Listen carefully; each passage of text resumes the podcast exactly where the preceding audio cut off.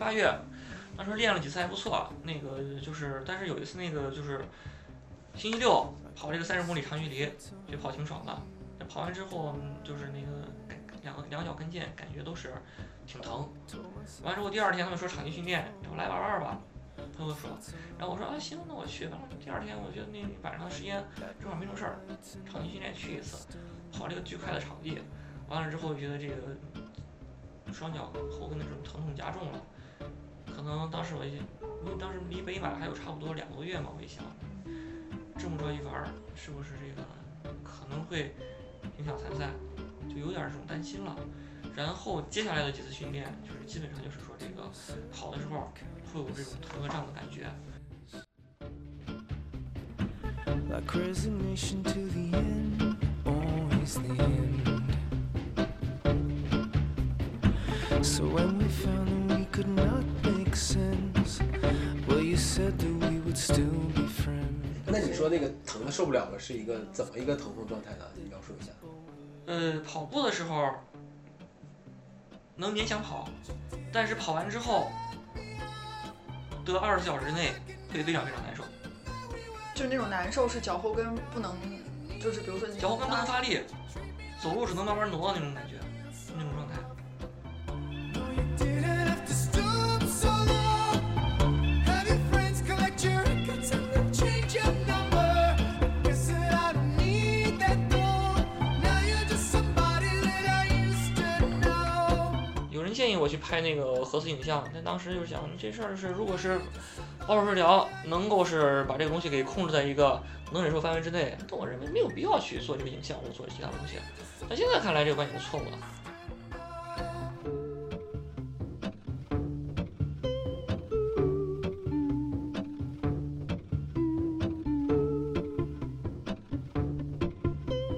我还想要一块那个骨头做一个收藏，然后医生说磨成粉儿了，别想了，都已经给你磨的时候就给你吸出来了。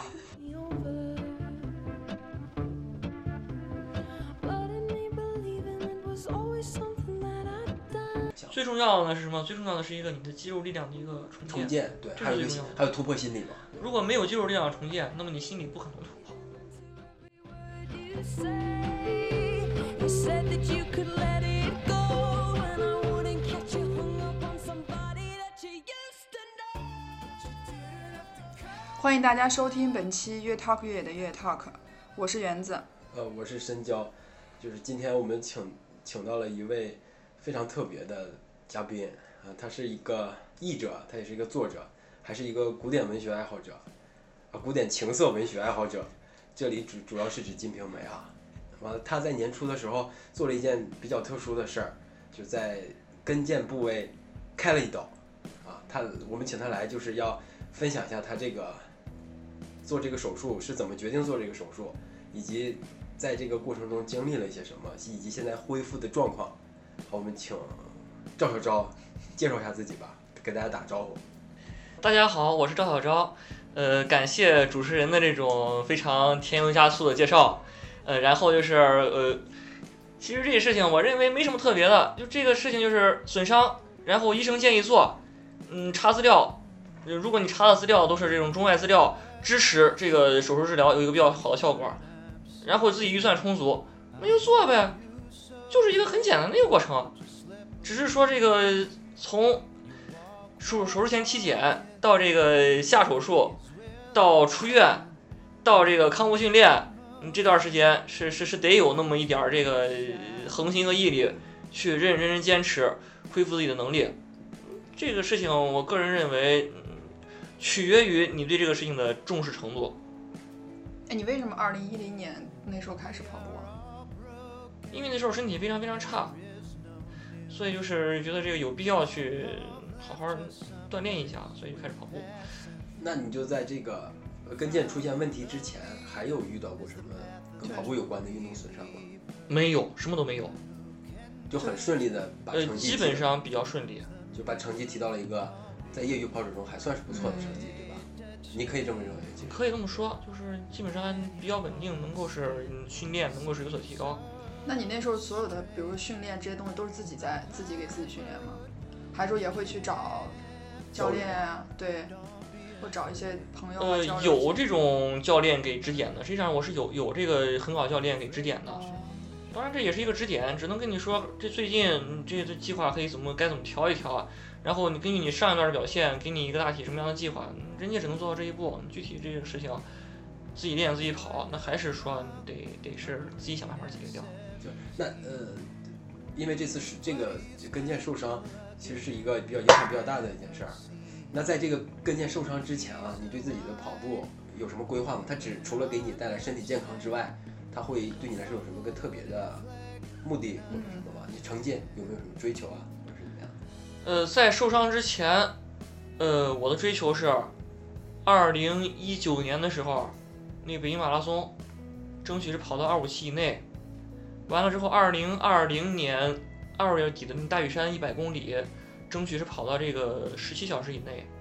二零二零年的 T N F 一百，争取是破十四。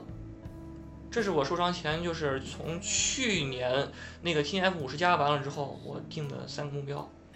那你基本上也是按照这三个目标，每一天都在，就相当于有训练的计划，对吗？对。那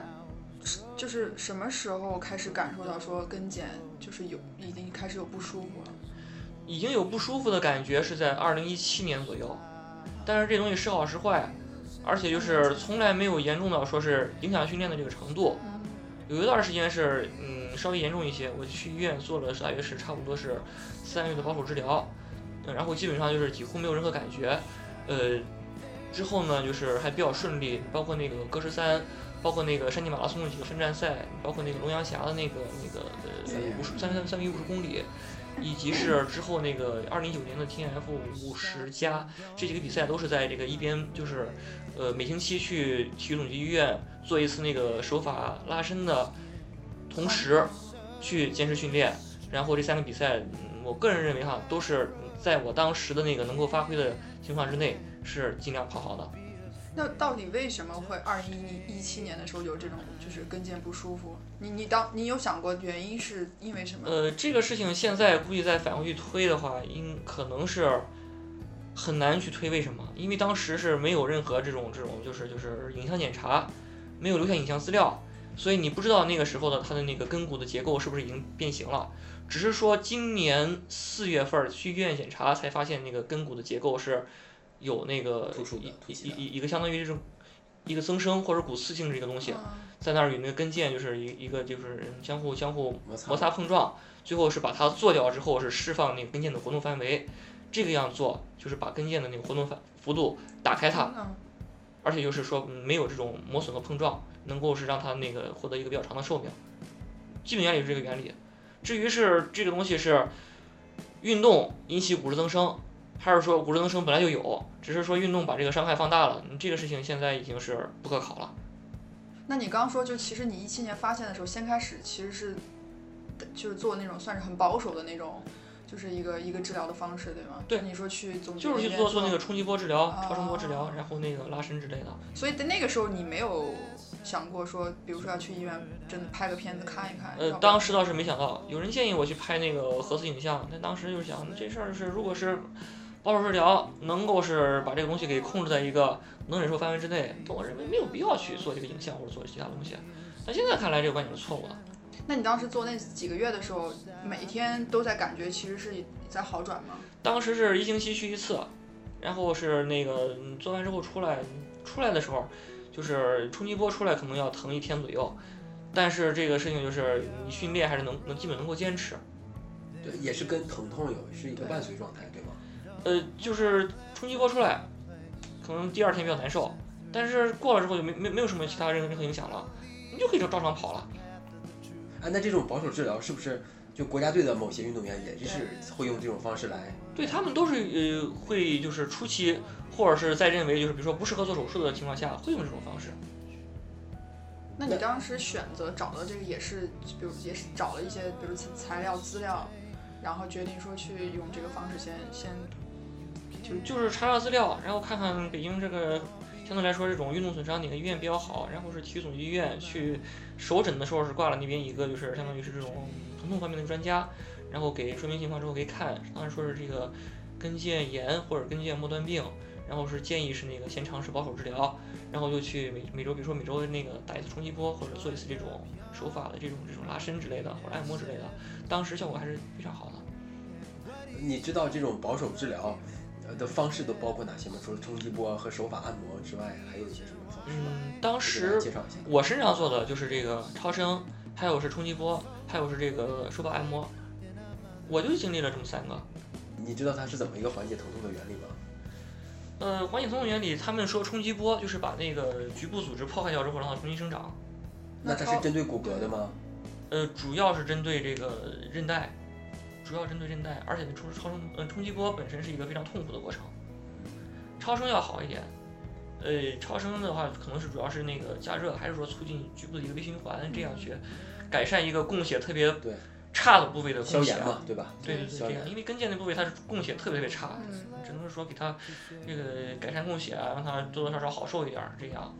拉伸就是缓解一些就是，呃，比如说你的小腿或者你的大腿的这样一些肌肉肌的肉的对，疲劳，然后是让跟腱得到一个间接的这样一个一个一个喘息，大体就是这样一个意思。就所以在二零一九年八月之前，可能就是保守治疗的情况下是并没有耽误特别多的比赛和对，训没练有，耽误什么事情，几乎没有耽误什么事情。而且疼痛也是在可以忍受的范围内的。对你只不过是知道了你自己是可能这方面有问题对，但是没想过做手术，对吧？对，当时还没有想过，啊虽然当时也有人建议说那个你要去做一个那个核磁之类的检查去看一看，看看就是，毕竟就是说这种长期的每每每周去一次医院，这也挺恼人的。那如果是有其他的这种保守治疗之外办法，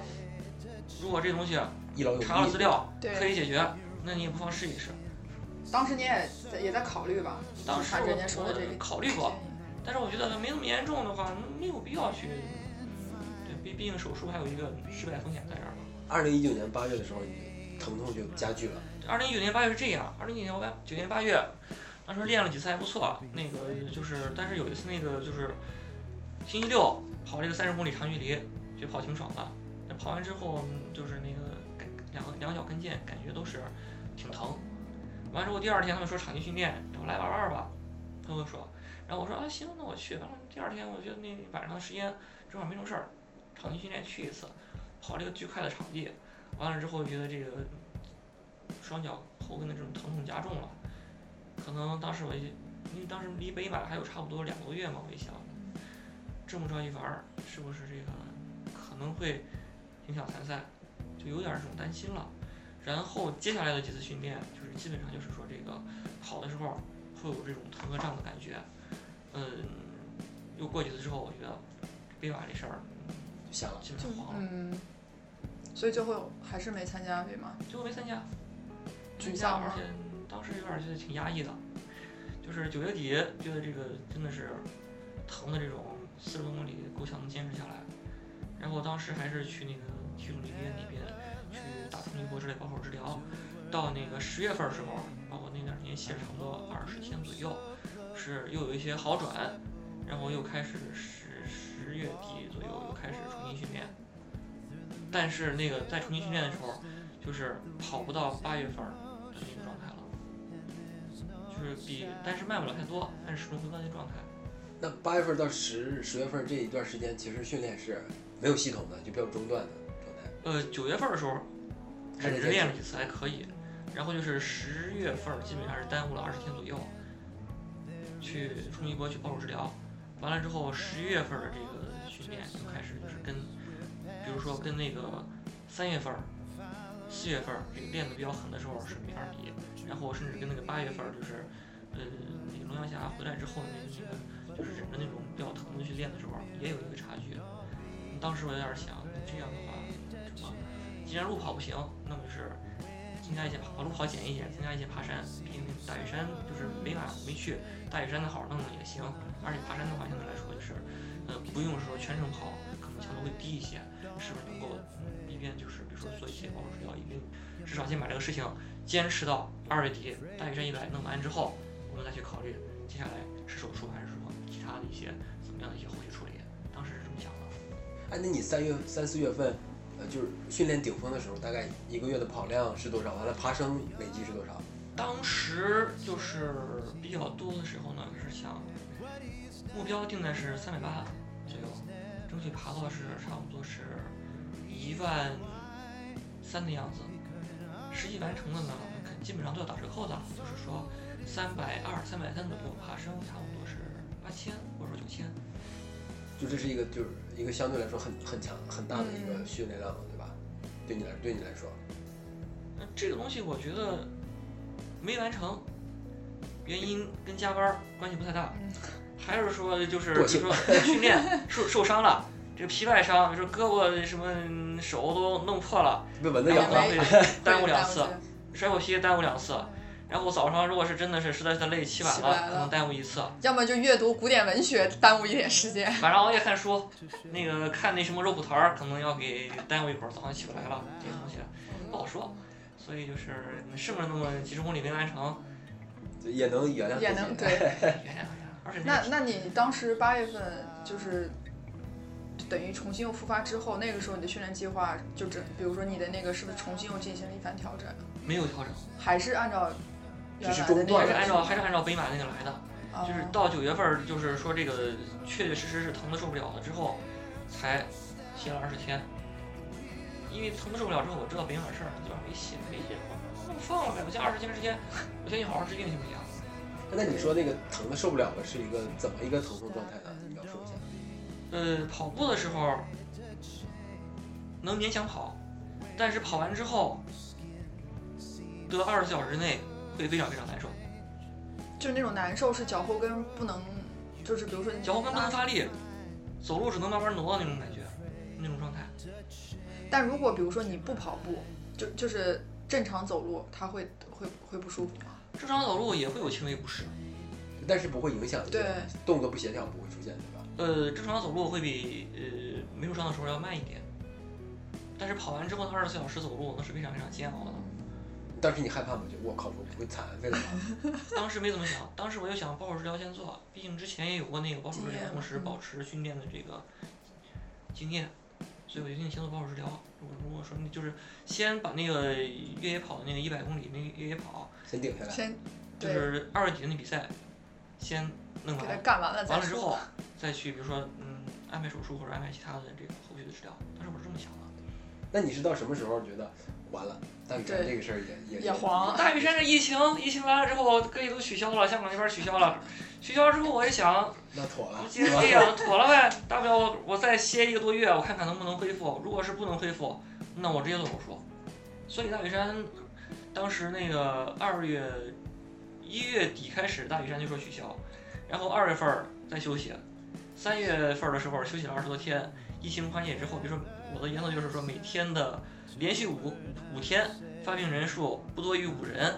在这个情况下，开始出门恢复跑步，然后从那个二月三月底开始，这个就是慢慢的尝试这种长距离，但是不提速，匀速完成。比如说那个两小时四十几分，慢跑三十公里这样，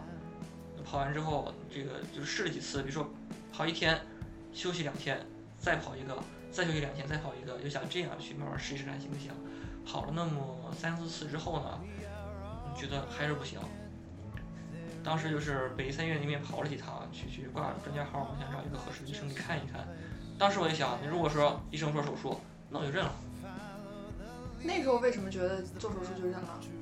你觉得做手术当就当时你决定做手术跟疫情有有关系吗？没什么关系。当时因为就是之前那个三月底，就是逐渐恢复训练之后跑那个东西，跑完之后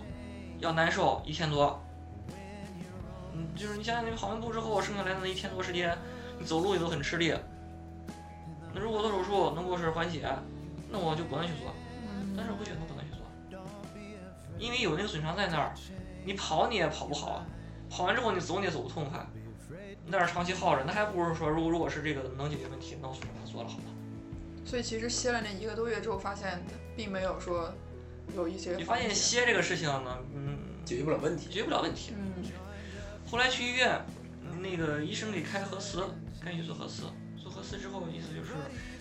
核磁影像检查是说那个有这个骨骨的改变。那有了骨的改变，这个事情那那那不是你一个我再歇再歇，或者说我再保守治疗能解决的问题了，必须是想办法儿。把它切掉，你是嗯，开放也好，微创也好，啊你只能是把它想办法把它磨了，或者把它扬了，只能这样。那你决定做手术时候跟家里人说了吗？决定手术的时候，我那个当时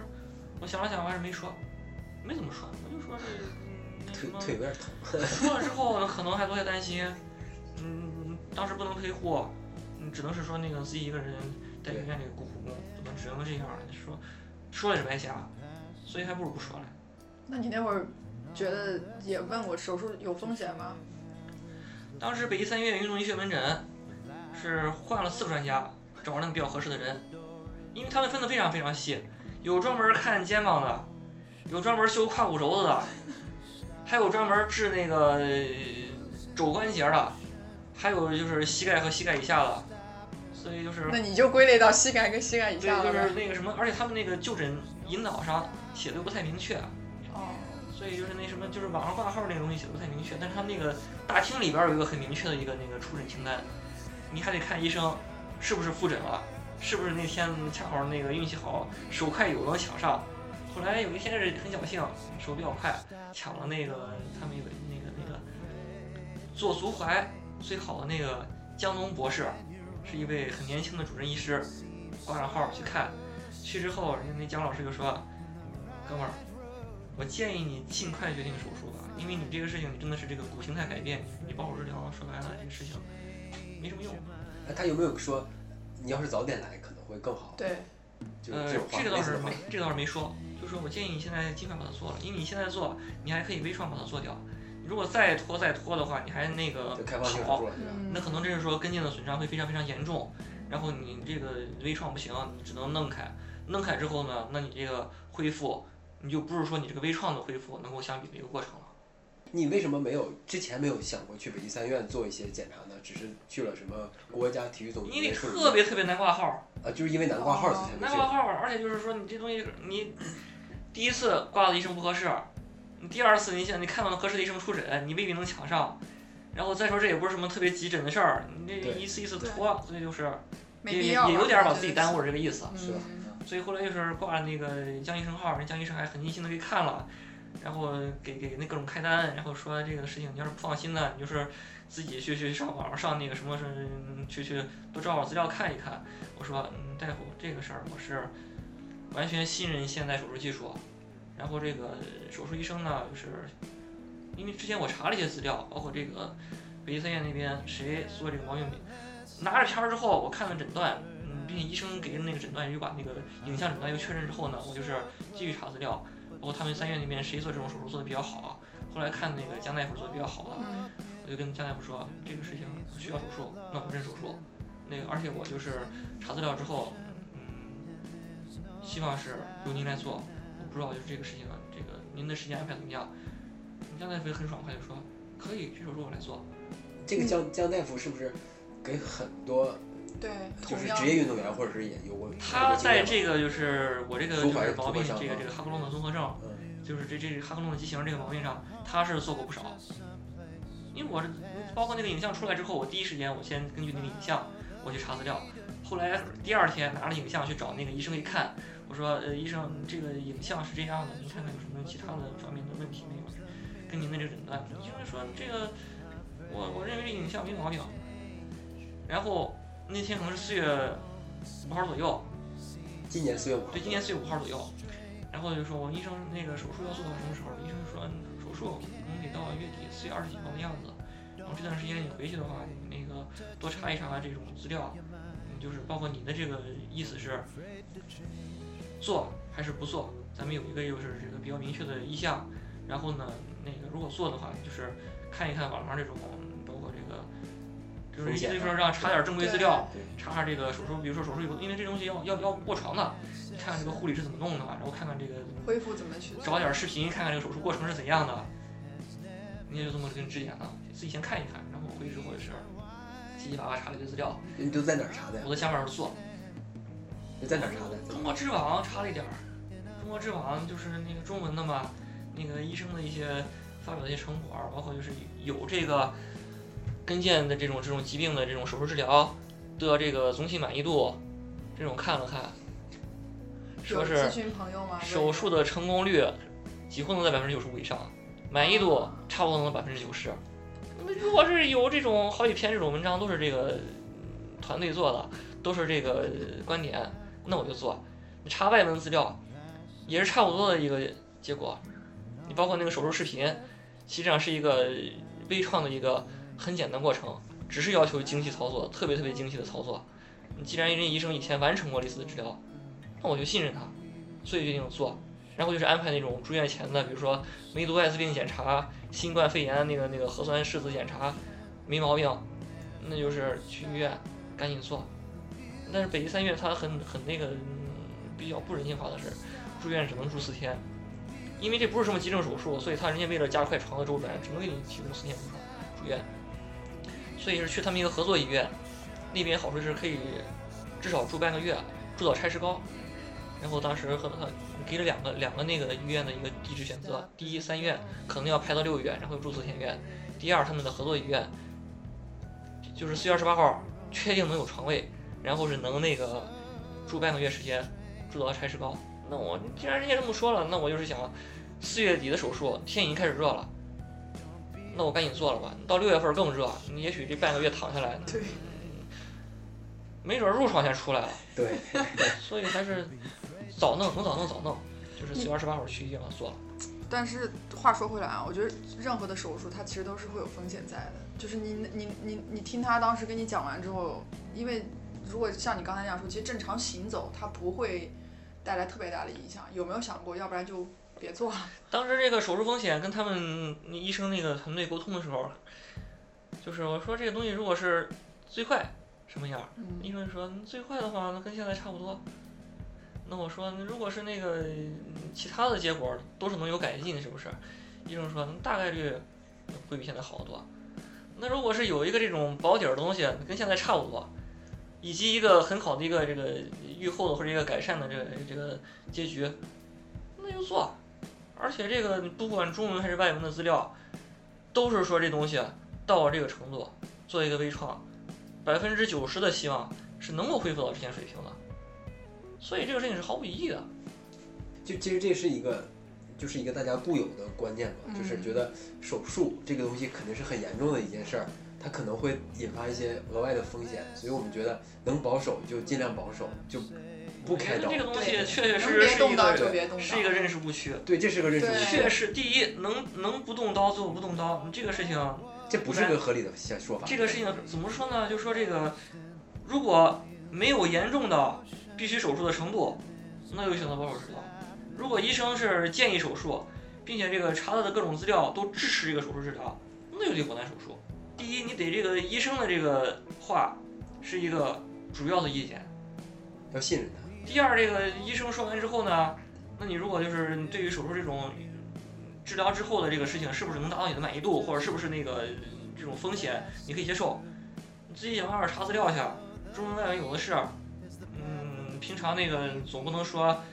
嗯，都是这个受了大学及以上教育的，就白费了吧？那如果你查的资料都是说这手术值得尝试，那你还怕什么呢？你这你你这个想法太太精英主义了。OK，我觉得没什么，这是一个正常的思维过程，我觉得根本没什么。有些人会觉得说不能一味的相信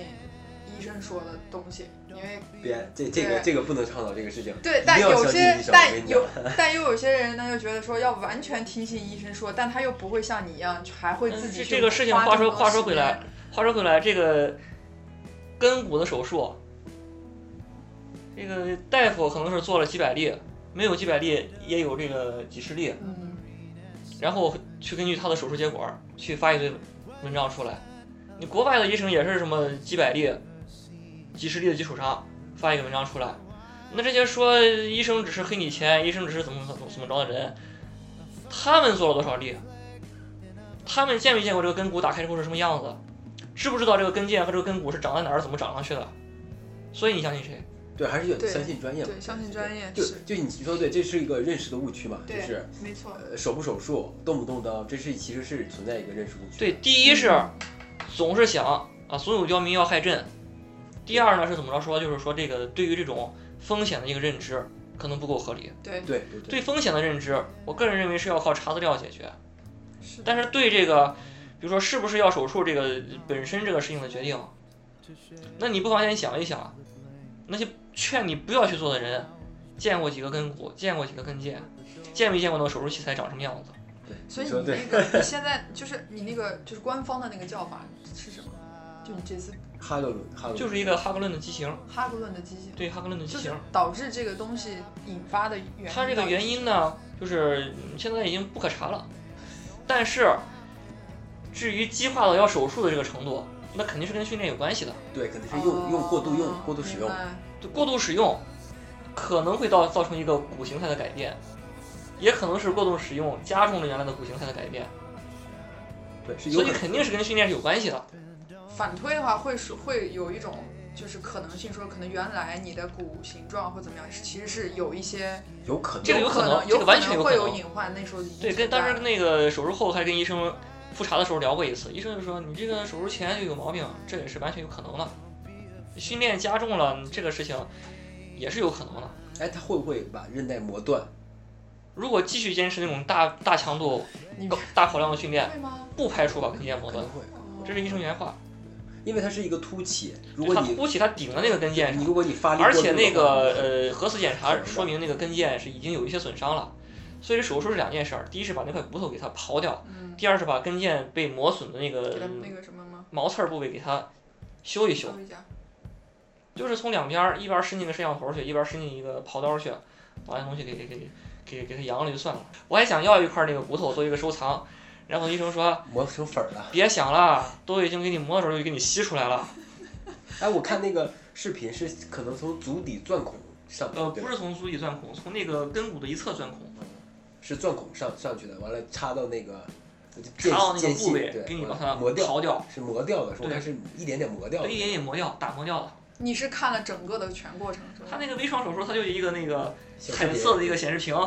放在病人的头部的位置，你一抬头就能看到。你当时是全麻还是半麻？当时就是打了个腰麻，哦腰麻，其实那等于是半半那个半麻。半麻半啊麻。所以你当时也没有想过睡个觉什么的。那能睡我？都趴在那儿，脖子是嗯扬着的，而且你嘴上还戴着个 N95 口罩，哦，所以睡也睡不好，就只能是在那抬头看那个显示器是怎么操作的，然后那个跟医生还能在比较愉快的，嗯，聊比较天简短的聊几句，说明这个手术实际上是很顺利的。如果是真有毛病，人家不可能在那儿跟你就是比较简短的轻松愉快聊天儿。但是你是需要戴着 N95 口罩的，对吧？那段时间不是疫情嘛，四月份儿这疫情还没结束，嗯医院里边儿也是如临大敌，整天整天有点担心，万一这个收了收了收了病人，或者说那个核酸检测呃出毛病，给你万一进去病人之后，那是要封院的，真的是这样。就当时医院的环境还是挺紧张的。对吧医院里边人还是挺紧张的。呃，当时医院的因为疫情的原因还是比较紧张的一个状态。你这对对对，医院是不允许陪护，家属一律不允许陪护，最多把你送过去，然后给给你轰走。那那因为不允许陪护，你需要在在那个住住院做手术之前需要做一些哪些什么特别的准备吗？生活用品那例如准备呢，好足够的生活用品，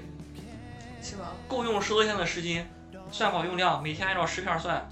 准备足够的湿巾，因为你不不管是吃饭也好，还是在那儿那个防褥疮的一些简单的一些私处护理，这些是绝对绝对都要用的。然后是这个吃饭的这种餐具，个人建议，如果你真卧床的话，又不想那么太麻烦护工，餐具一律准备一次性的。比起这个自己的毛病赶紧治好，比起跟人家护工这个维持一个就是比较平等的一个大家就是说这种这种这种良性的关系友好交流的这种关系。比起这两样来，那点儿塑料那点儿什么东西根本不算什么。虽然我一向支持减少塑料，我总是对出门带一个塑料杯子。那然后呢还有什么？还有什么其他特殊的东西？你觉得有必要建议给大家的？拐杖，下三路手术你一定是得那个轮椅啊，拐杖啊，对吧，配合拐杖出院。轮椅可用可不用，但是听医生的话，如果医生让背轮椅，那就背轮椅。但是你自己至少是要准备一副拐杖。那你为什么会带一个登山杖呢？你对登山杖对， 我就想那个，如果是确确实实很严重，家里就只有 登很山难杖。很难行走嗯。那我是准备了一副拐杖，如果是比较轻微，我自己可以慢慢走的话，嗯，那登山杖我就够就了是登山杖就用一副是登山杖就可以。所以我带着两副杖，哇，很专业是吧？对，一副正规拐杖，一副登山杖。除了这些还有别的吗？小零食啊、书啊什么之类的。零食没带，带了一本那个英文版《红楼梦》，带了一个笔记本电脑，你可以看点无脑剧。啊你至少在医院里边不至于把自己逼疯了，对不对？要不你整整天在那儿坐着，在那儿躺着，你下半身就是在那儿躺在床上，你只能这个尽量把自己放平，嗯，过上半个月，啊那是种什么感觉？那你当时就是准备完这些东西之后，到了医院，就是因为疫情的原因嘛？嗯你比如说，你们几个人是在同一个房间里吗？每个房间里边儿你最多不能超过三个人。大家离开的距离也会比较远。对对对，每个床是床之间的离着是两米差不多。那其实这是一个很舒适的住对院环境。啊对，，住院环境还不错，但这事儿说回来，你脚上打着两坨石膏，对对，怎么着它也不舒服。那么再再再回到那对个手术现场啊，嗯手术现场，回到我手术们进那个你被推进去了，嗯，腰部腰麻，腰部以下就是失去知觉，对，然后医生拿钻钻开一个孔，把刀子插进去，摄像头插进去，完你就看着这个整个过程在发这生，不就看着往上发生？你在那儿没事儿干，你也睡不着，啊你会觉得这什么个，感觉啊？对那种没什么感觉，我就看呗。那医生你们都聊什么？一般都就是你不说有间断的聊天，对啊你们聊了什么？对，我就问医生说这个嗯跟腱损伤情况怎么样？啊然后医生就说，嗯、能保全百分之七十到百分之八十的样子。就是这跟腱其实已经磨损了百分之二十了，对吧？对，就是说那个我我主要是关心这跟腱能保存多少。医生说那个现在来看，能保存保保全大约是百分之七十。然后还问了问那医生说那个，比如说平时是不是有没有点什么运动爱好？医生说偶尔进进健身房，就简单这么、嗯基本聊一聊。对，哎，那运这个医生这个还还挺，我觉得还挺有意思，对啊就是医生他很知道运动损伤这个的严重性，而且他也很了解这个东西。那他在运动之中会有什么特别的注意，或者是他会不会觉得我靠，运动这个东西可能直接就带来损伤了，我我就不想运动，有有这种状态吗？他们医生呃，但我接触的那个主刀那小哥就是那张张大夫，对，真的，看着是一个身板儿很匀称，嗯，这个说话声音也是很有底气的一个人。你看就是有运动对，习一惯，看就是这个，就是说身生活材健上康，对至少身材上一看就是生活方式比较健康的一个人。嗯，当时进去做手术的时候是基本上是当时进去的时候就穿着那个直径的手术服进去的，只有照在外面的手术服，里面都是空它的，是一对个吧分？体式的，上面是一个大袍子，底下是一个两腿裤子。然后进去之后，再再那个什么，按照他们的要求去去消毒去处理啊。是裸着的在里面做手术是吧？嗯，什么下半身儿全脱光了，哎，为什么呢？为什么不不可以就穿短裤呢？对，无菌操作，那个衣服必须给你一次性进去之后就给你扒了之后扔掉，然后我给你两个腿反复酒精消毒。就反复消毒，对吧？对，反复消毒，扎上止血带，打完药之后扎上止血带，就让那个阻断就是你去跟腱的那个血液，这样的话它可以看得更清楚。对，然后就嗯做了，一只脚大约是四十五分钟，另一只脚可能时间长一点，但是不会超过五十五分钟，然后就给推出来了。总共再手术室里的过程大约是两小时零十一分钟的样子。就这个过程，你觉得会很漫长吗？还是会觉得哎，就很一下子就过去了？嗯，就是在那儿手术台上趴的时候，胳膊垫着脸。麻把了，手给压麻了，然后没有一个表看时间，只能在那儿瞅着那个仪器上操作过程，觉得有点有有有有有点无聊，只能这么说。也没有担心或者害怕之类的吗。说哎哎，别别别，你慢点，慢点，这个感觉我感觉了，他能害怎么害怕了？没什么害怕。然后我想跟那护士聊聊天儿，发现那护士都一个个都在那儿都在那儿忙，所以也没什么没什么聊天儿机会。一共医生然后我都害是怕多少害人害怕跟那医生分心，所以也没怎么说话。手术室里边儿可能是七八个人吧，你后来回到病房之后，过了多长时间，那个麻麻药的那个劲儿就过去了？就是那天晚上，我想想，我大约是六点钟被推回病房的，嗯，到了十点十一点左右，那个麻药劲儿过去了。其实过去之后，那个感觉，我认为没什么，至少比跑完步之后那二十四小时之内那个疼，呃完全没有任何可比性，比不过那个手术之前去跑步，跑完步之后二十四小时那个疼痛，是完完全全是比起来那个手术之后麻药散了根本不算什么，可以忍受。就他立刻给你打上了石膏，对吧？固定的住。对，出来的时候推出来的时候就已经有石膏了，就是嘱咐说是跟腱要保持这个位置，保持十五天，插着石膏才能出院。哎，那那个伤口呢？就是是伤口是覆盖在石膏底下的，对吧？对，伤口在石膏底下，然后伤口是可能是缝了不超过三针，因为它那那个是非常小的，它那个眼儿就是非常非常小，大约是零点儿，就是最多最多啊是零点四厘米长、零点四厘米宽的那那手术器就是手术器器材材的那啊个对口儿啊对对大约是零点四乘零点四厘米这么一个尺寸，很小很小，对，没没没什么，也不疼，对，就是没有那么疼，对吧？没有想到。呃，你你你做完之后手术状态会觉得哇，我可能要重生了。一切都不确定，只能慢慢养了。养完之后，嗯，什么出院，出院之后再在家卧床半个月，完了之后慢慢下地，勉强能走之后，慢慢试着跑一跑，你再找一个就是做那种术后康复比较好一点的，或者至少是做过运动员术后康复的地方，再去慢慢去康复，只能这样。这个东西没有任何捷径可走。那我们就说一下那个，呃，就是在住院那个十五天的状态，呃，因为病房的条件其实还可以，对吧？对那护就是护工呢，护工他们护的工和护士的医生的态度都非常非常好。医患关系，我们要要对，那要段时有间个，好的倡导我啊。个人认为，在在在我住院期间，就是嗯，医患关系非常非常好。都很 nice，就是我我很尊重你们，你他们也很尊重患者，对吧？对对对对对，也会平常比如说跟你们闲进来聊聊闲聊有天什么的吗？他们都很心态也很平和的对，进门之后就是跟你多多少少聊上两句，他会问你吗？哎，为什么会这样？啊你是比如说平常是你是运动员吗，或者什么这样吗？有问的哎我跟他们简单一说，对我是运动员， 对你你会把你啊，我就说平常跑跑步，谁知道出了那种毛病才做手术来？但是做了之后，我感觉反正也不错，等它恢复看什么样吧。我也跟他们这么说。我医院默认食品配置非常非常非常非常差，咱们举个例子啊，水果都买不着，你只能是自己通过那些软件儿去去去买水管儿，让那护工给送到医院传达室，然后再让你让你护工去拿过给来你取上来，只能这样，因为他那个疫情期间，外面不让进都是封，闭不的让进门诊楼，不让进民防区，所以这事儿没办法。那等于他正常午饭中他是不搭配就没有水果这样。医院里边儿，我我跟跟那医院，我跟那护士说，你这医院里边儿卖水果都没有，原先有呢，生意不好撤摊儿了。但是他正常午饭也不配吗？正常午饭就是什么粥、馒头、油饼，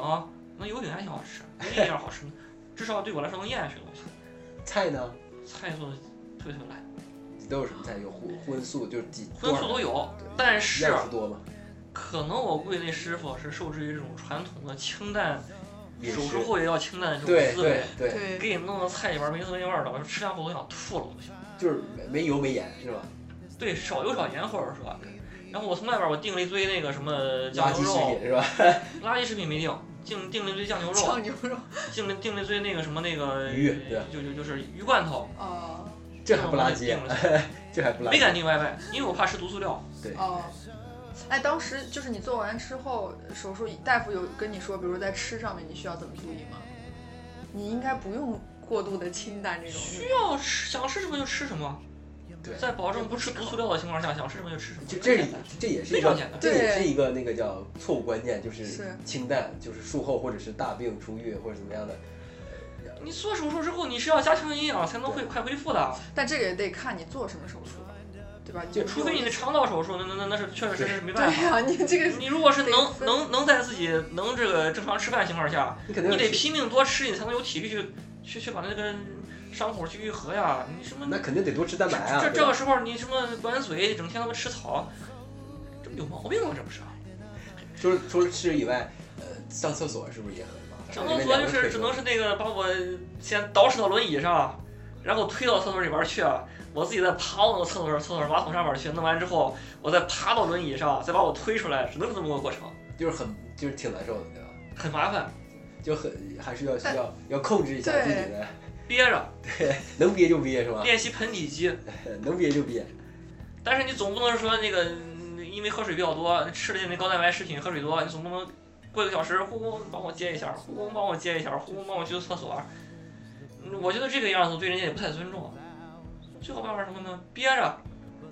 你是觉得这样对床？上做做凯格尔运动，练习一下盆底肌。你是觉得这样对护工是不尊重的？其实也应该也没什么。我觉得这事儿是你你那个让人家帮着处理一下，这这个事情我觉得没什么。但是你如果真的是四十分钟让人处理一趟，一小时让人处理一趟，嗯我觉得这有点太过了。如果是你那个可是一上午让人家帮你去操作两次，我觉得这个事情可以接受，要合理范围内嘛。对合理范围之内，你不能说太过分了。虽然那护工人家还是非常非常客气，人家就说真的，你你你是病人，你对这个自己还是说那个有什么要求你尽管提怎么怎么样。但我想这个事情还是就是尽量的，就是不要太过麻烦。而且也是付钱的嘛，对吧？对吧？也不是他不也不是义务的或者医院配给的，对但是要付支付费用的。但是你坐在你你要坐轮椅也是需要他们来帮忙的吧？而且还得每天帮你去底下拿那些水果，拿那些吃的。对，那你当时是在医院里，除了这吃饭，就一直都是得得需要戴着口罩吧？呃，医院里边就是护工是必须要求戴口罩。那患者我问了医生，医生说，如果你出病房的话，你得戴口罩；如果你不出病房，在里边儿你可以自愿。啊，因为通风环境和和消毒手段其实都很完备的，对吧？呃，通风是只能开窗户，因为怕那个对可能中央装空调可能出会问题，嗯所以那几天把空调锁了。特别特别热，扯的一件事情就是，恰好是五一节前后那几天，北京特别特别热。对，我在床上哇这这都没办法，不能洗澡，两只脚都在那儿石膏在那儿套着。你这还好，人家护工人家还是那个挺是有这个意识职业意识和这种职业规范的，还帮帮着多多少少擦了擦。敏感部位我自己拿着湿巾伸伸到短裤里边儿去擦了擦，还好是没出什么疮，没出什么太大毛病。对不至于。他是没有空调，但是也没给你拿风扇吗？没有风扇，就只能开窗户。只能开窗户，外边儿没有一丝风，特别闷热。对，就不如不开。那你这几天睡眠状况好 吗？你在医院里边儿脚上套着石膏，就休息来说，嗯，很难睡得多么深。但是呢，基本上能保证每天晚上十点半准时睡下，因为医院有细菌纪律。啊然后早上是七点钟第一次查房，量体温什么七七八八事儿，怎么着也得醒。就是他都就就是你住院期间，他会都给你做一些什么的那个像检检测呀，或者是一些量体温，防疫期间必须的。然后那个看一看你的脚趾的活动度怎么样，看看你的这个腿的这种能能能抬到一个什么样的这个度，然后嘱咐你每天尽量多抬一抬，在床上尽量多抬一抬腿，防止就是下肢长期不动形成那个静脉血栓之类的。呃那个石膏重吗？你能抬起来？对核心对核心要求那比个较不重，对吧你就在床上你可以做这种简单的抬抬腿运动。它它是需要一个在选选你你你平常躺着的时候卧床的时候是需要一个稍微抬高一点的平衡状态，那个床是可以折，可以对。从中间儿可以把它折成一个 V 字形。啊，，哦中中那间很线舒就服哎可呀。以，对啊，那很舒服啊。那很舒服，但是这个事情就是躺着，然后这个不能脚踝不能动，还不能翻身，实际上也是一个非常非常消耗体力的事情。对对对，就不能动是一个合对你理这一些东西，如果看一看嗯这种运动力学或者说运动医学这方面的书，明确写着这种止动是一个必然导致肌肉维度变小、肌肉力量流失。你你能感觉到你的在变虚弱吗？ 这个事情，这这这，如果是平常走路的情况下，也许没有感觉，但是你跑起来，你肯定能感觉到。到我康复训练的时候呢，他去了那个出院之后，过一段时间做康复，首先要给你做一个肌肉力量，比如说两侧的这种对称性，或者说嗯你的这个平衡性的评估，发现的问题就是左腿比右腿力量要欠缺。这个我不知道之前有没有，但是呢，嗯不排除跟这一一个月的卧床有关系。啊虽然那个卧床拆石膏之后，你医生比如说每天让就是嘱咐一个弹力带的一个脚趾的这种训练，或者脚踝一个灵活度的训练，这个我是按时按质按量做的。但是呢，你这个毕竟你是躺那么长时间了，嗯只能接受这个肌肉力量萎缩流的失的这一个个状态现实，然后再慢慢把自己练回去。呃所以你就在医卧医院卧床这十五天，只是能简单的活动手指和抬腿这样对，简活单抽的动动事情。脚趾活动活动这对个抽动脚趾脚趾和膝呃脚踝以上的部位。就只能做一些简单的就这种状态。对对对，因为你是手上躺在床上的嘛，你也是不可能说下地板里跑啊是不可能的。你的一般的娱在就对你医会住怎么院娱乐是都有什么？看书、玩电脑，别什么事儿都干不了。医院有电视，但我看了看什么敬谢那种无脑剧，而且那无脑剧或者说那种无脑综艺，网上也能看。那我看电脑好，然后我就跟护工分工了，我在那儿看电脑，戴耳机，护工在那儿看电视，因为我的我的那个病房里边。百分之七十时间是我一个人在那儿住着，对，我都不知道哇住走了多少波病人了。其实他们都都是三两天就出院。那个损伤比较相对来说比较那个便于居家护理了，对，就回去两了两三天就给你轰出去了。人家也好要考虑这个床位的周转效率嘛。你独享一一我个在一这个大一间一个大啊，间儿那儿霸着霸着一间病房，在在里边儿玩电 脑，其实还挺挺挺好。害怕吗？就是怕鬼吗？怕鬼不怕了，没什么好怕的。你当时书你带了一本英文版的《红楼梦》，带了一本英文版《红楼梦》进去，就为什么没带那个金瓶梅呢？因为没太大太重了。看你当时在里边看了多少？ 每天看十到十五页儿，大约是一小时到八十分钟的样子。这还是能你你是能专心看这种东西的，对这是不枯燥，对吧？对你来说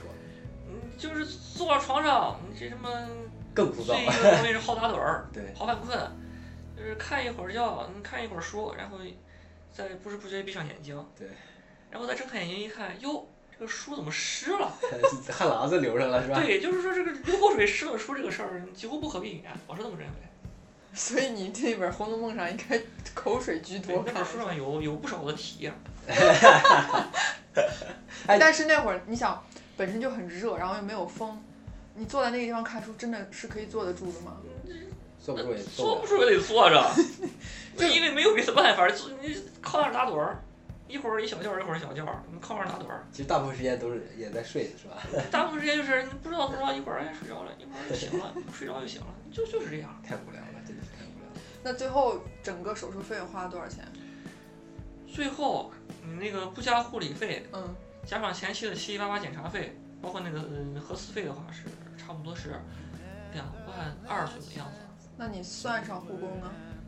算上护工的话，差不多是两万七左右，两万七到两万八。因为我自己个人又那个，因为护工对我确实确实不错，我自己又个人个人又是给了护工那么额外几百块钱这样。红包是谁对吧？而且也这个我觉得这也是一个比较那个大家关心的问题啊，就是它可以走医保吗？这对种这种主动的这种治疗，嗯、看医院的规定，因为有些可能是涉及一个空费问题，就是要求你是每一次的一个费用上限是多少。如果费用上限呢，这个事情确实是有影响，那么影响也许就是说你这一次要做一一侧，就做一条腿。哦，下次再做另一条腿。但是这个事情于我来说，我个人可能是等不及，因为是说你做一侧要打十五十五天石膏对，然后再卧床十五天。你如果两只脚都做了呢，也是这些也是天。嗯这些天，对。那如果而而且说是从这个术后康复角度来讲，你就是同时做了，同时康复的效果要比你是做一个腿一，直一直然后再去弄。因为你就是一只脚做的情况下，那另一只脚实际上你康复，你只能是说很有限的一个东西。也不这样同想了想，避免两次的这个力量不对等的这种加剧或者怎样怎样，那我想，哪怕是我全额费，我两条腿我都做了，同时做。那最后呢？最后也是确实是最后就是有有有部分不被那这样弄的话，如果是医保卡属于欠费状态，那就是用全额费了。如果是医保卡能用状态的话，那就是可能是报销比例要低一些。对还是报销比例要低一些。对吧但是这个事情，考虑到你的这个术后恢复什么的，就是包包括这个功能重建恢复，你那个报销比例少了那几千块钱根本不算什么。就是嗯呃，这所以总总结下来就是，如果你想走医保，其还其实是有有办法的，是可以可以就走医是保的。在这个只需要做一条腿的情况下，你完全是完全没可有完以的全可以走一个，对，但是在两条腿都要做的情况下呢，你就要酌情考虑一你下。必须是承担一个比较大的自费比例，你这个样才能有一个比较好的康复。嗯，这其实要看看那个个人看的你对对这个个人的对，你对这个手术后的功能恢复的要求。对，如果你希望这个手术后功能的恢复，尽量靠近手术前，或者是能达到一个不低于手术前的不这种这种这种状态，那么你花在康复上的这种这种开支和精力一定是不能少的。所以什么时候出院的？我是五月十三号、十二号出院的，十二号十三。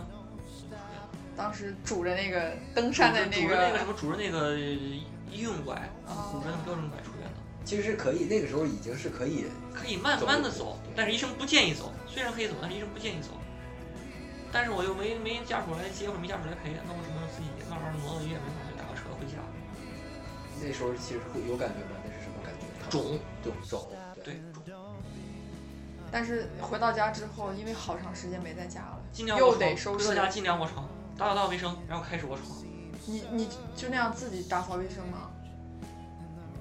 我至少把自己屋里简单收拾一下，还是能能能接受的。稍微觉得不舒服就坐一会儿，稍微觉得不舒服坐一会儿，然后那个慢慢屋里清理一下，然后回床躺着。这样需要一个很，其实需要很耐心的，对，需要很大耐心。就是要接受自己这个现在行动是不啊便的状况，也没人照顾的状况，啊完了然后这事儿再没办法，只能这再样。克服嘛，你对吧你已经已经这样了，你还能怎么办？而且医生人家是找的是我已经是有幸是找到全国这块儿是排名前三的医生给做，然后医生也表示这个手术是很成功的。那接下来就是慢慢养，慢慢康复。那你就回家卧床这十五天也很很顺利嘛？对啊，就衣食住行方不面止很十五顺利。天吧，卧床。回家之后回家躺了十五天，医院里边躺了十五天，合着一个月，就正回好一个月啊，对，正好一个月。嗯，这个卧床这件事儿没什么不顺利，顶多就是嗯继续把把这个憋屎憋尿功夫练一练。吃吃然饭后了，然后晚上洗澡的时候，你就是最好是买个小凳子坐着洗澡，坐着洗澡，你对脚压力小一点嘛，坐着洗澡，别的没什么。就是保证你要要尽量保不证用吃力，好。尽量不用力，尽量吃好，对吧？对对对，所以你在医院一次澡都没有洗吗？包括出院的时我候，出院之前洗了个澡，哇，什出么院感之前觉？这这搬搬进个塑料凳子去洗了个澡，非常爽。头一回十五天没洗澡吧？对，特别舒服，洗澡。但是他床上那护工会帮着洗头，啊，你这个毕竟头头发短嘛。洗头这事不算什么事儿。那什么那个，关键是十五天不洗澡这事儿，你出院之前好好洗一洗，嗯所以，在家这十五天也没怎么出门吧，也就是不可能出门。那你吃东西这些不还得要去拿拿外卖拿吗外卖啊？这东西就是我买了两个饭盒，让我们小区饭店轮流给送。轮流给送。轮流给送是一个那两个饭盒，你你那个什么吃这个盒的时候，把那盒给啊他，然后他把那盒送过来的时候，你再把这盒给他不就行了吗？然后你就跟那那但公交是车两头跑一这意思啊。啊那你只能，那你只能吃一家饭店，对吧？理论上，反正就是十五天呗。对，那个中午从他那儿订饭，晚上也水果铺跟水果铺早说好了，你你啊那个什么，嗯每天那帮我送点水果，打电话之后你脚不好，你尽量帮我那个半小时，半小时之内我打电话半小时或者一小时你帮我送过来就行。嗯晚上吃点水果，中午符合自己口味儿吃点热的，毕竟是人家医生也明确嘱咐了。就说那个回家期间呢，回家以后呢，你吃东西你稍微注意一点儿，毕竟这东西你得考虑下床之后不要给这个两只脚太大压力，对，你体重别要胖是吧体重还要嗯尽量的这个控制委一下屈一下嘴，稍微控制控制，但保保证基本营养下还是那个不要实在放肆，人家就这么说。赶紧哎那对，我我我我我有一个问题，就是你当时在决定手术之前有，比如说需要要求什么空腹什么那些吗？空腹十二小时让做手术，这个就是一般的一个规定。那你有没有暴饮一下，吃点东西来为后十五天去医积？院之前找了一个自助餐，吃到这个两眼发直，闭不上眼， 因为我知道这是他们接下来这最个后 一一餐，个月之内，你这如果是说讲口味儿的话，讲这个多样性搭配，那只能是靠这顿饭。你你真太懂，你你可以这么极端吗？那你最后十那十五天之后在家康复完，你有你有没有又去大吃一就顿？吃了个烫头饭，然后就是是高高兴兴去什么去手术，平平安安回家来。然后躺了半个月之后呢，那什么能下地了，能下地，嗯这是个好事儿，对吧？再庆祝一下又吧。找个地方又是吃的为为了庆祝我我能下地了，找个地方又吃了一顿。什么？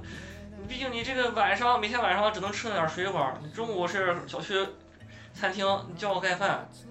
你选择还是相当有限的。对这事情你什么一个多月过去了，你什么那你是而且在医院里边儿只能只能吃罐头，只能是嗯也是吃水果，你是能下地了，你不赶紧就找个地方。嗯首尾都是用自助先先先餐先来先把这个庆祝的吗吃给好好，先先先补一先，补，对吧？属于至少先口味儿方面儿先把自己先解放一下。就还是很馋的呀，就是也是一个一个一个一个稍微控调制整一下，就是说怎么说，就是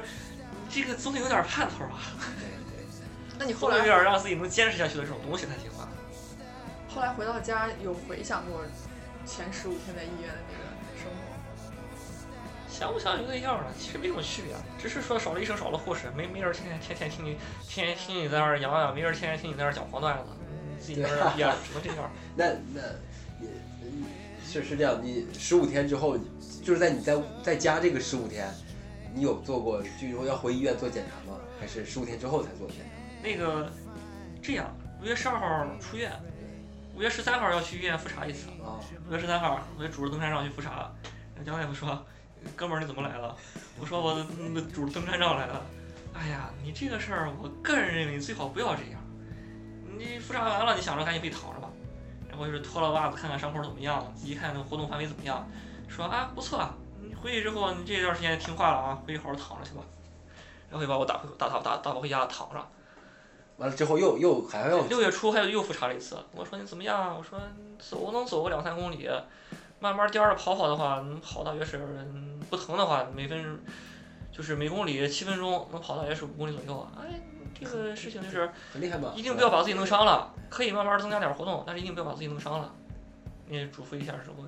打不回家去了。四月二十八号是做的手术啊，对，五月十二号出院。五月十二出院，五月十三号这个去复查这个复查那你六月初又去复查一次。那你是五月末也就就开始已经跑了一次了，对吧？就是先从走开始，啊对，能走个那么，我当时五月末我对自己要求就是说每天至少走二点五公里，对，这也是一个复健哪的怕正爬常登山流让你程，对走，这是一个你复走健的正常流程，对吧？是正常流程。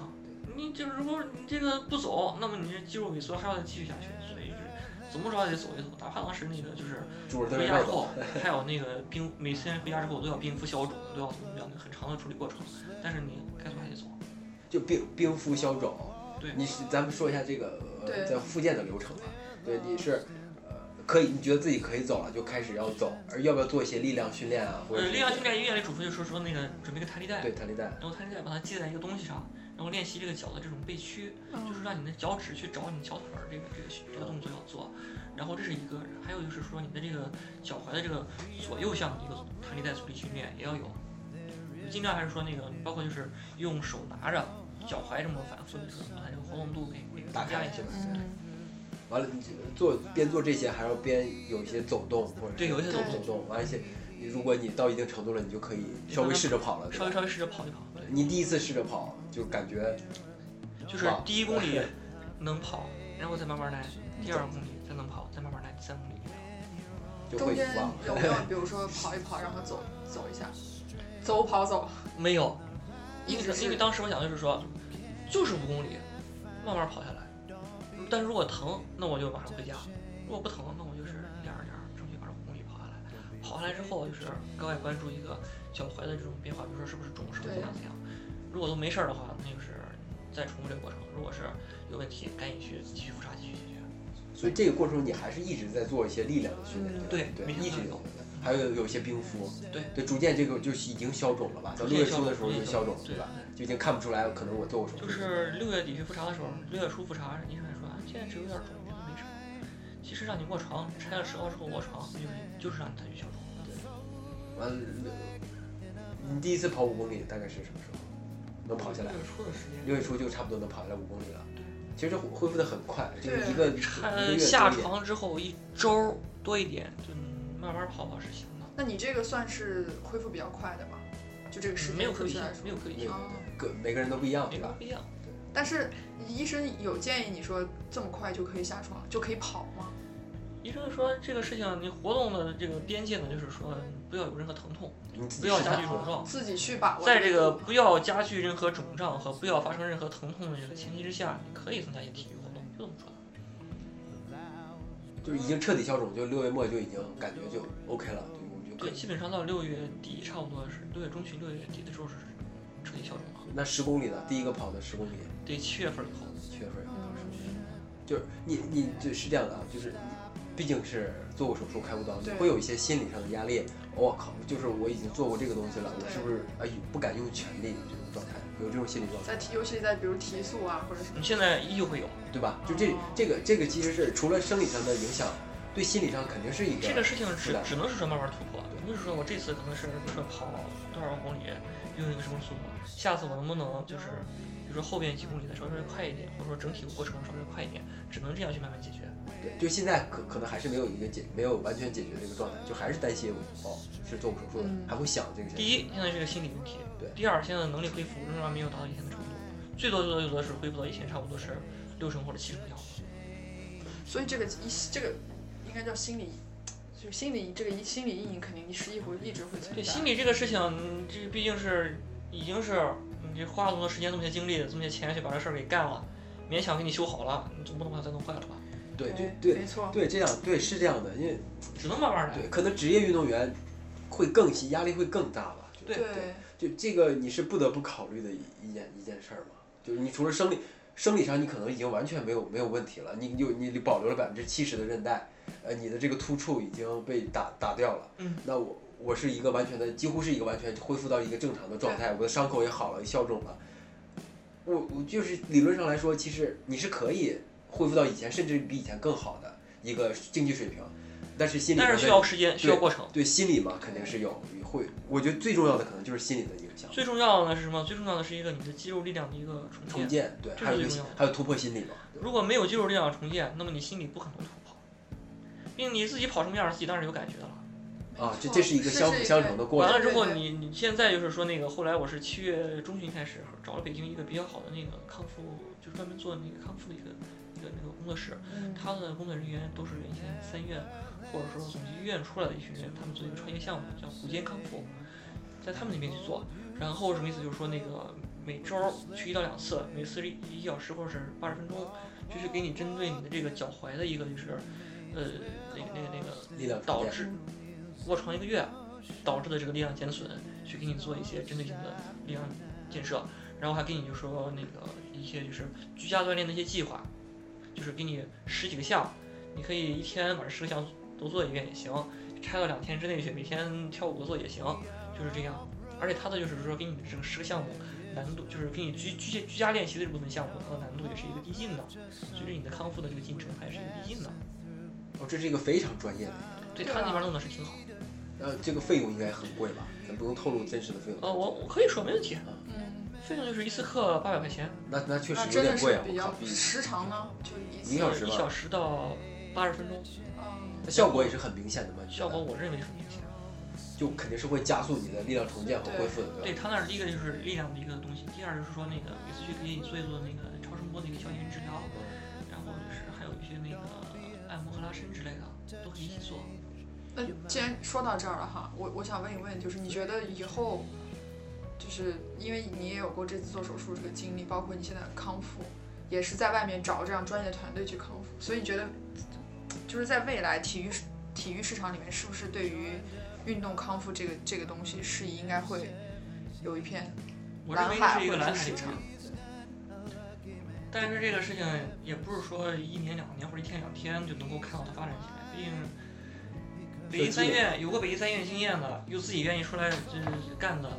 自己自立门户的也好，你说自己愿意出来就是那个业余时间挣钱的也好，这种医生全国也没几个。华山医院也是，体育总局医院也是，积水潭医院这几个骨科或者这种运动这种比较牛逼点儿的医院，每年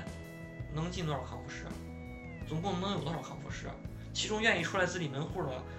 又有多少？咱不说自立门户，咱说能够是有时间有精力出来走穴的又有几个？对所以这个人就是这方面的人才永远是一个稀缺资源。但我觉得大众可能对于这个运动康复这个东西，可能还是会有一些现在几乎来说没有什么认知，对对吧，我你觉是得这个这个这个认知还是是空白的，就尤其是可能像我们就是咱们算是业余运动爱好者嘛，对吧？并不是专业的运对动这个员。事情只能说是有一个人有这种意识去做，并且取得比较好的效果，那是他对他来说对他自己来说是一个特别幸运的事情。你只能是说先帮自己了，先把自己问题解决掉。然后就是如果有类似类似情况的朋友就说，你做完手术啊，你这个康复训练一定不能忽视，这些事情只要你弄得起，你就能弄得起你就哎，有人跟你咨询过说，哎哎，我有这样的问题，嗯你给我建议一下，我要不要去做手术，或者是我该怎么办？有问了，我跟他说自己挂号自己查去，那你这样就不不不什么了，就不 nice 了。太官自太己挂官号自己方查了。。就理论上是这样，你不会给他一个建议，对吧？就就很难给他一个建议，我因为跟他说不不专这业个。事情，哪个哪个医院，你自己去挂号，自己查，查完之后医生怎么说你就怎么弄。就这都是陌生网友嘛，不管生的熟的，你让我来说我都这么说。我只能是说，手术在我身上是管用的，在你身上管不管用，咱也不能去误导别人，不能去怎么着。我我只能是说，这个事情自己去医院查一查，嗯，尽快查，别耽误了。然后医生说怎么办就怎么办。就你这段经历其实是是很有挺很有价值的，对无论是宣宣传一个什么，就破除一些大家原来的一些理念上的误区，或者是都很普及一下该怎么嗯真的是该怎么处理这件这些运动损伤的流程，或者是宣传一下那个运动恢复，都是有很有价值的包括我一个，自己对将来的一些，如果有些什么，比如说训练营之类的这种这种创对业啊项目，这都是故事。我跟你讲，第一是一个经历，对第二这个过程，你亲包括身从经历的手术故事到到康复，对嗯也是在积累自己的将来的这种合作伙伴资源。对对没错对，做手术整体这个过程，啊你有在微博或者微信公众账号或者你自己的什么样呃，的平我台？发了一篇公众号，就把这个手术过程给发了一发。下一步就是看看这个、嗯、康复怎么样，再把康复过程，就是多一个大大大段时间之后，再把它慢慢写一写吧。就非常棒，就是这个对经历非就非常值得分享。因为首先你是很认可这个东西的，对吧？这个事情就是按照一个科学原理来讲，你就是你卧床导致力量流失，然后你必须你对这个力量流失做一个比较好的一个判断，然后才能去更有针对性的把这个力量流失给补回来。我也办了健身房的卡，是进行这种全身的一个东西，但是就是你针对那个手术部位或者对手术影响这种这种消除，那还得去这种职业专业职业的人对，专门做这个运动康复和术后康复的这个这个机构去，它它很细致啊，分得非常非细。常非常细。那到底运动、运动与康复你怎么看？他们之间的关系这个事情是，平常就要重视这种，属于这种康复也好，是这种体能的这种维护，平常就要重视，这样才能尽量降低受伤风险。你觉得你是因为一些没有没有特别重视而导致的一些风险吗？我认为我之前的训练计划应该是说做的比较详细、比较科学了，但是缺了忽视了一件事情，就是说做那个两个两个脚的核磁，忽视这个事情。你跑步，你肯定是说这个脚的这种触地影响最大，但是那个什么，你去查这个膝核磁，我认为这种预算有限情况下，精力有限情况下，你查膝核磁还不如去查个踝核磁。嗯，因为脚踝的那你个坏事儿是从这个最最最下边儿开始，最根本嘛最，使用最频繁的部位开始坏事 儿了。对，最精密的地方。 对，所以你踝关节你这个确实不能不重视，至少先拍个核磁，找个好点儿医生去看看有有什么，比如说是骨和韧带这种形态方面的毛病，没毛病，在这个基础上，再是找一个就是比较好一点的教练或者是什么那个给你给你做一个计划之类的，照着计划去练。就所以就是要得有，就是如果你是个运动爱好者，你并对正在运动中，你要有一个意识康复的意识。有这种就是有这种风险，风险不是说意识康复意识，但是一个风险预防意识。嗯，并且是核磁呢，你最好是定期做，啊，至少是一年做一次，或者你 UTMB 回来之后，哦，去去二十天之内哦，好好有感觉也好，没感觉也好，都做一次。这这倒是一个就是然后需跟要普你及的跟你在这个没错休息期过了之后的那次核磁，就两个片儿给你比一比。我觉得他刚那句话说的很好，就是你一定要有一这个意识在，防防防范意识，对，防范意识一要定要要有跟跟踪你的变化。要考虑到这个风险因素在这儿，把这个之前没有考虑到的风险点，经过这次教训把它考虑到，那你以然后后把会这个洞给堵上。对以后你会贯贯彻这种意识对吧。对，以后肯定要这么做。说这事情就是发现问题之后，你就是付出多大代价，你不可能是说去去去去留着它再犯同样的错误，这个事情我认为是不可接受的。好，那你现在恢复了几成？就此时此刻，你觉得你恢复现了几成？在最多最多有七成，那你觉得你还能需要恢多复长时对间能恢复到？至少再加三个月。你觉得可以比术前，或者比比最你成你状态最好的时候更好吗？以后会吗？踏踏实实、认认真真练，我认为是有这种可能性的。前提是在你训练、在你康复上，你你愿意为这件事情付出多少？ OK 你觉得你愿意为这件事情付出多少？我觉得这个事情只有在我的承担范围之内，我就要严格去做。那你的目标是成成绩有没有终极目标？我希望能够是在这个就是训练和这个自身的这种体力允允许前提下，能够是不断提升。你毕竟有一大把人，他们跑到这个三小时以内，或者跑到什么成绩，都是在四十岁、五十岁之后。对，你相比他们，咱们的路还还很长。好吧，非常感谢小昭，真的很感谢小昭参加我们这期节目。感谢这个越野 Talk 的这个节目组的这个抬爱，能让我来在这儿这这这这种大白话上这种差不多是一个半小时的时间。好吧，小昭给大家来一个结束吧。结束就是，一定要把这个运动损伤的这种风险考虑周全，然后去做必要的检查不能少，必要的治疗也不能少。也希望大家就是能够是避开这些可能导致风险的因素，嗯，享受这个运动的乐趣，但是不要遭受运动损伤，就这样。谢谢，棒棒，鼓个掌吧，我们。 We're lost in the wheels in motion, and there's no stopping now. 以上就是本期节目的全部内容，欢迎大家在喜马拉雅 FM、网易云音乐、荔枝 FM、苹果播客、小宇宙 APP 以及微博、微信公众号关注我们的节目。我们下期再见，拜拜。本期给大家推荐的歌曲是来自魔力红乐队的《Memories》，希望大家喜欢，都能度过快乐的每一天。 Here's to the ones that we got. Cheers to the wish you were here, but you're not. Cause the drinks bring back all the memories of everything we've been through. Toast to the ones here today. Toast to the ones that we lost on the way. Cause the drinks bring back all the memories. And the memories bring back, memories bring back your.